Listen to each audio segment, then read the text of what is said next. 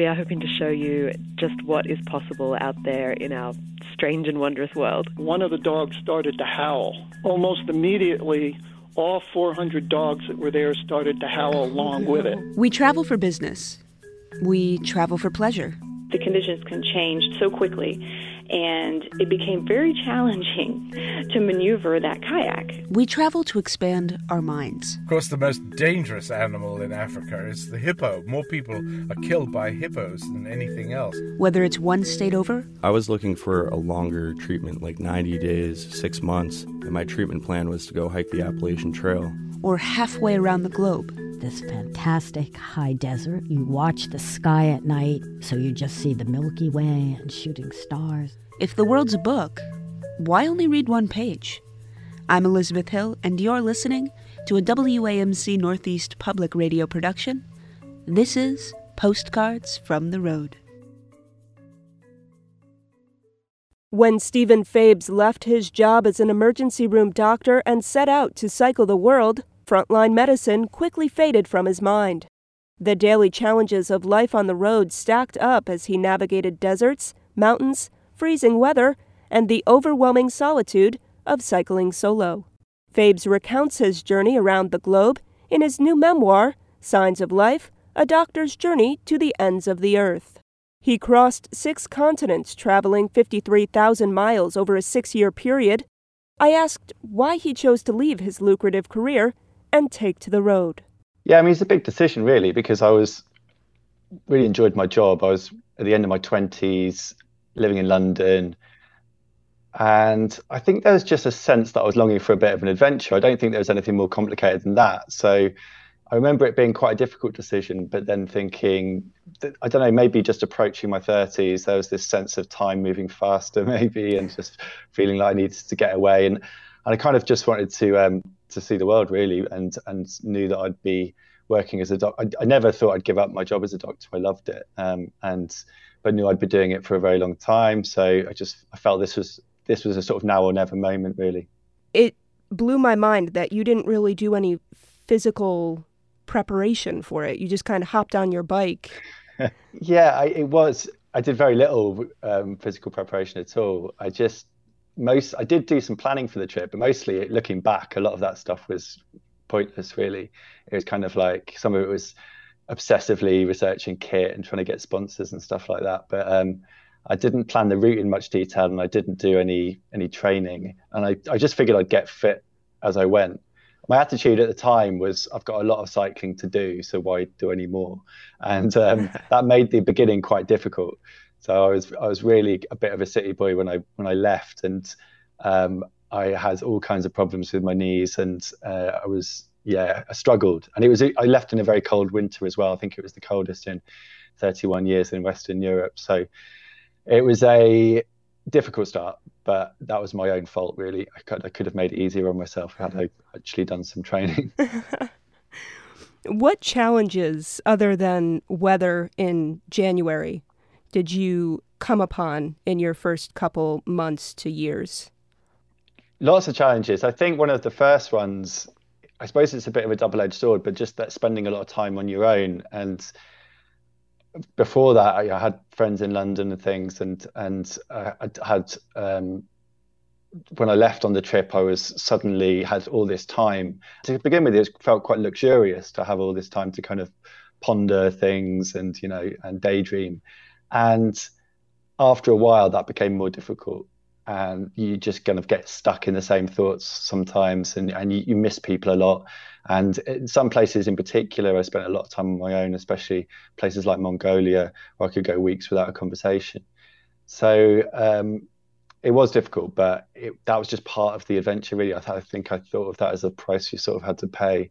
Um, i did have friends join me for little sections of the journey so that much it made it much easier um, so I think that was yes. Apart, apart, from the weather, that was one of the the toughest things. I think just that just all that all that time on my own and uh, kind of trying to uh, yeah to get through the day really sometimes. It might be the American in me, but everybody's reaction to you it was jarring for me as somebody mm. who grew up in New York and you don't you don't go into strangers' homes. Um, yeah. what was it like to um, kind of have that community aspect on the road? Oh, it's amazing. That, that's very much the same in Britain as well. I think there's. I, I always assume that there's this kind of sense of, um, you know, British Reserve and stuff like that, and, and, people aren't maybe as open. But actually, you know, that's not true. And as soon as I'm on a bicycle, and if you're looking like you might be in trouble, people are always, you know, come to your aid and offer places to to sleep. And that happened in in Britain as well. Actually, on my second night on the road, it happened in um, almost all of the 75 countries that I traveled through that I would get some kind of offer of food or somewhere to sleep. And sometimes not just people's homes, but I was allowed to sleep in the local police station or church or mosque or monastery or uh, hospital or school. So it was a really important theme of my trip.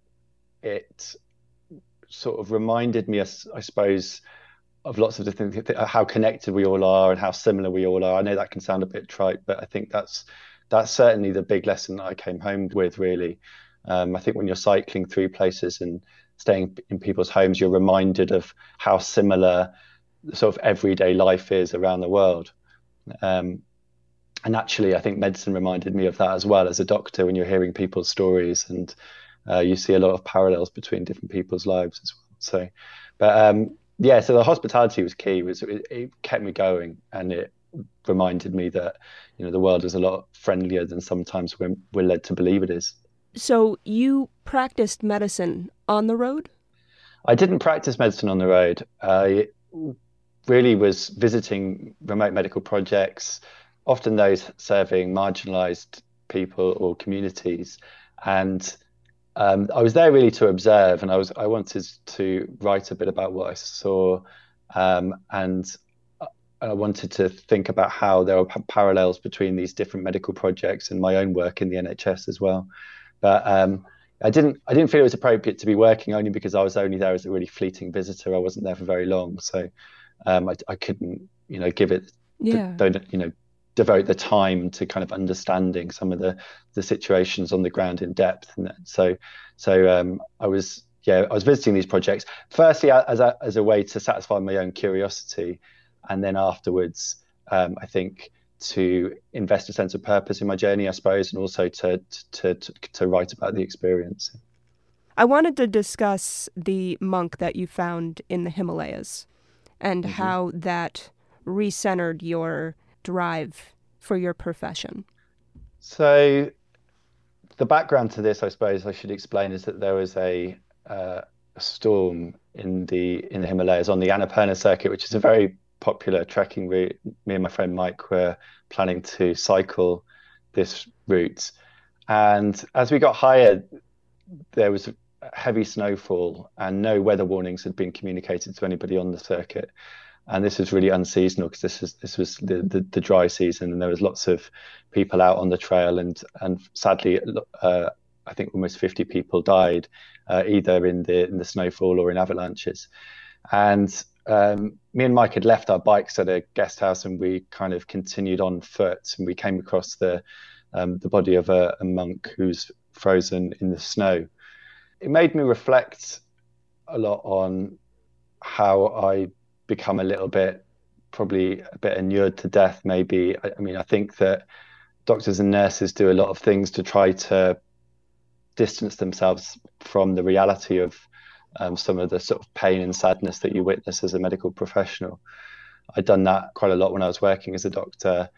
Um, on a sort of basic level sometimes you'd hear doctors and nurses saying you know bed five is a, a pneumonia or you know bed six is a seizure and so sometimes people are not even using patients names and it's i think as a sort of strategy of self-protection really and i think that um, it's also kind of a way to help you get your job done and i think if you were sort of empathizing all the time i think that would make things very difficult.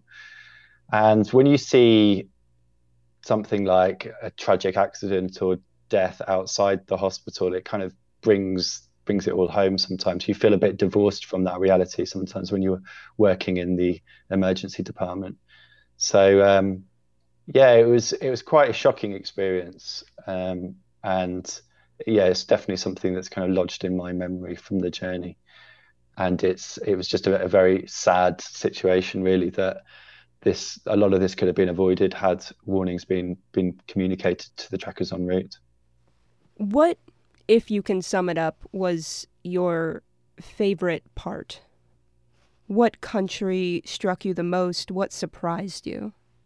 I always felt very drawn to countries that were just extremely different to, to my own. And, and, and often that was because they'd had a, some sort of history of, of isolation or and so I think Myanmar I remember very clearly just because it felt very different. And I think that's what travel is sort of obsessed with otherness, isn't it? And about difference and about trying to find new the, the excitement of being in different landscapes and amongst different cultures. Um, and I found the same in, in places like Ethiopia and Mongolia as well.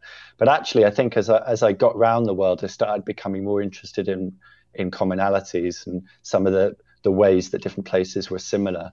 Um, and uh, because I mentioned before, that that sense that there's much we've got much more in common than than separates us, and that that that was definitely the the the lesson that I took from this whole trip. But I think um, for that sense of adventure, for for this being in a place that is completely like nowhere else I've experienced, I think those places sort of remain in my memory.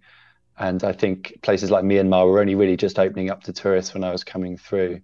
Um, and you can get to quite remote parts of Mongolia, and Ethiopia is just a really sort of strange and it's very exciting place as well. So um, so yeah, I guess I guess those places. What type of political boundaries did you come across? I mean, I'm thinking of you went through Tajikistan. Yes, um, that was a really interesting one because you're riding the the the, the Wakhan corridor, so you're riding along the border uh, by the river, and on one side of the river is Tajikistan, on the other side Afghanistan, and they've two countries that have had you know very different fates really, and Afghanistan has been you know, weathered by Islamic extremism and conflict and for, for more than 30 years. And Tajikistan, there were tourists and ice cream parlors and places to stay. And four by fours. And, and it, they just, there seemed to be a real stark contrast between the two places. But these were people on both sides of the border um, that shared the same ancestors and spoke the same language. Um, and it was colonial powers, which is Russia and Britain, who had, you know, drawn this divide as a as a way to sort of mark the divide between their respective empires. So it was quite shocking, really, and a reminder that these borders are just they're not, you know, they're often argued to be in some way rational or natural, but of course they're not at all.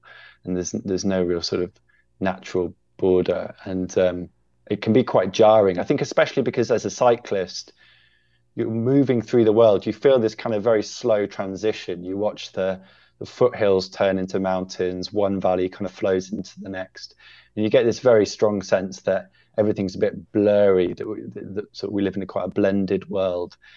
And when you come up against an international border where the countries are quite different on each side, and that that that is quite jarring. And um, it sort of uh, yeah reminds me of how strange that concept is of sort of lines on the map and, and how um, that can really affect the fortunes on both sides of the divide. Is there anything else that you would like to add that I may have not touched on? One of the um, the things I suppose I took from the journey as well was this sense of of how much I missed my job, and it was very much a I was reminded of of how important my job as a doctor is to me, and I think that visiting a lot of these medical projects like sort of push that home. And yeah, I'd spent a long time out of my profession, and it was quite difficult coming home as well. It's, I was away for more than six years, but yeah. it was. Uh, but but rejoining my job was one of the highlights, I think. Um, even though you know being back in, in ordinary life was sometimes quite difficult, and I was you know, shopping in supermarkets and accidentally trying to change gear on the shopping trolley and the, that kind of thing. So sometimes it was uh, sometimes it was quite quite uh, quite hard to sort of reintegrate. But was it hard to reintegrate with friends and family? Yeah, I mean, I miss people a lot, so that was one of the great things about coming home is to be reunited with everybody and get that sense of familiarity. And you realise that people haven't changed hugely, which is which is really reassuring, and that they're still the same. And you, hopefully, yours kind of still fundamentally the same as well. But um, I don't think it was very difficult to be around people who knew me, but I think that having spent such a long time alone, it was sometimes difficult to being in large groups of people, and that's just a side effect really of spending too much time on my own. Yeah, I think you can kind of we think of ourselves as introverted or extroverted, but I think actually that's quite fluid, and and, and the more you you are on your own, the sort of the more introverted you become. And I became probably a little, you know, pulled back into myself a little bit when I came home. But yeah, I, I feel a bit more sort of socialized now and sort of glad to be amongst friends and family again. And I feel like I, I wouldn't want to go off on a journey like that and spend so much time on my own in the future. I think I feel like I've done that, put that to bed, and um, just would rather be part of a community and and working in the hospital and and um, that's the kind of new adventure, I guess. Are you looking to go back to any specific country to explore more? I've got a an eye on. I'd like. I mean, the US actually is somewhere that I'd love to spend more time because I'd only spent time on the West Coast, and I'd love to.